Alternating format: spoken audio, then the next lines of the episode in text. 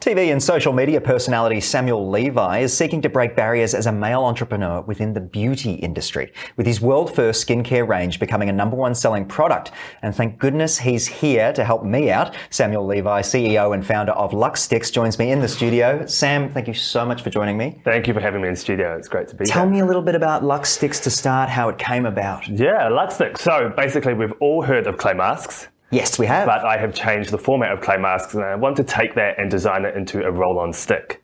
So what I did was kind of create a system for a no mess, no fuss, easy application. Because I, with the one I've done in the past, it's all. You've always got your hands in there, it's making a mess. Whether you're doing it with the kids, they make a mess all over the bench. And yeah, I wanted to create something that was just totally different in the market and something that I knew would stand out kind of from an entrepreneurial side as well. Very cool. Okay, because there obviously is that side of the business as well. You've got to, it's not just about creating something that's very cool and hopefully accessible and helping people, it's managing a business.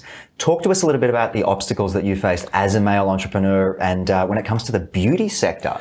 Yeah, I guess I feel like I've, and look, I know that there might be other male entrepreneurs out there in the business industry, but I feel like lately, especially over the past two years, um, creating the brand and launching the brand, um, I felt like I've been quite alone in that because every every event or every person I talk to, it's always females, which is great. Um, of course. Which is great. And like females love to have good skin and men love to have good skin as well. So I kind of wanted to just break down those barriers and just create something and push and just kind of just be a diff- point of difference, really. And I think it's starting to be noticed more and more, which is exciting for me and my brand as Sam, well. Samuel, what kind of barriers are you talking about when you sort of talk about these events and you're there and everyone's engaging and I'm sure everyone's being really polite and nice? Yeah. What are those, what are those barriers you're sort of talking I about? I think when people always go, "Oh, what do you do? What do you do of yourself?" and if I sit there and I go, "Oh, I own a skincare company," they automatically think Yep. that I own um, whether it be a skin clinic or a skin, um, whether it be like Botox or fillers or something little like that. Yeah. Okay. And I'm like, "No, I actually own a skincare product." And they're like, "What?" They're like, they basically like, "What? Can can you do that?" And I'm like, "Yeah." And it's actually predominantly for females as well. That's my t- biggest audience, um, and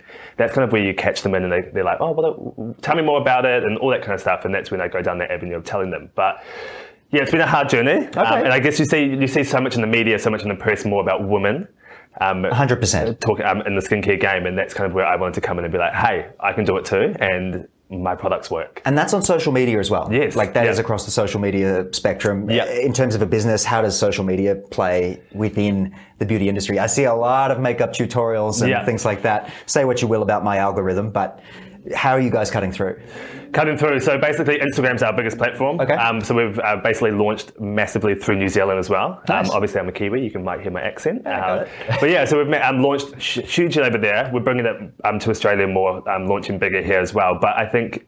Obviously, with social media, you can break down your demographics, your audience, and who's um, interacting with you, and that is the females as well. Um, and then when they see my face pop up on the social media as the face behind the brand, I think it shows a lot more interest, and people are like, "Oh, wow, I actually want a male to tell me what they think looks good as well. Which Interesting. uh, does that make sense? Yeah, does that make sense from that point of view? Yeah. It's something different they're seeing and enjoying, and Yeah. obviously you've got your own slant and experience to Yeah. you're bringing to the table. Let's talk more about the product. Yeah. Lux Sticks.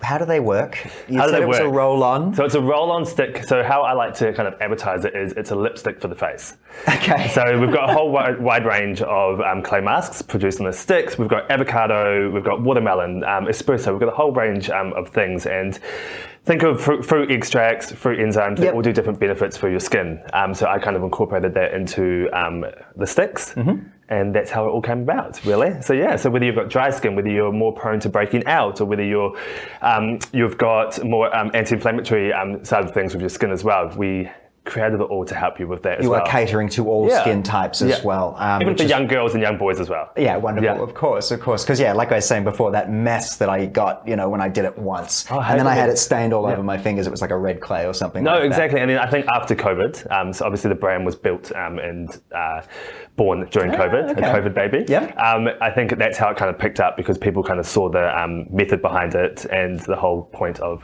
oh, I'm not gonna, not gonna, um, what's the word? Not gonna.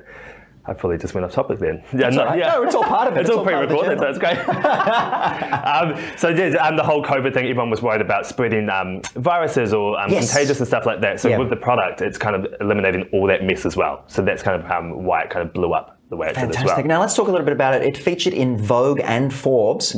What's next for you and the team? That was a huge thing for me, which is, I mean, just to think, I'm talking about me being just a small a small Kiwi boy. Um, So Yeah. yeah, it's been featured in Forbes um, and Vogue was huge. Um, but coming up this year, I am launching and extending the range.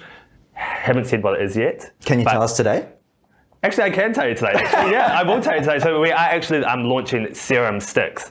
So still um, staying in that format of a stick format. Yep. Um, we're actually launching serums into that as well. So you got your clay masks, and then now we're going to be launching a range of serums, which you can place afterwards as well, um, to kind of give you that natural glow and just kind of add that radiance. And again. I'm really glad you're here because I have struggled with my beauty routine. And again, I'm not great at it. My partner, she uses words like serum, and I Yeah, sit there. you're like, "What is that?" I don't know what that is.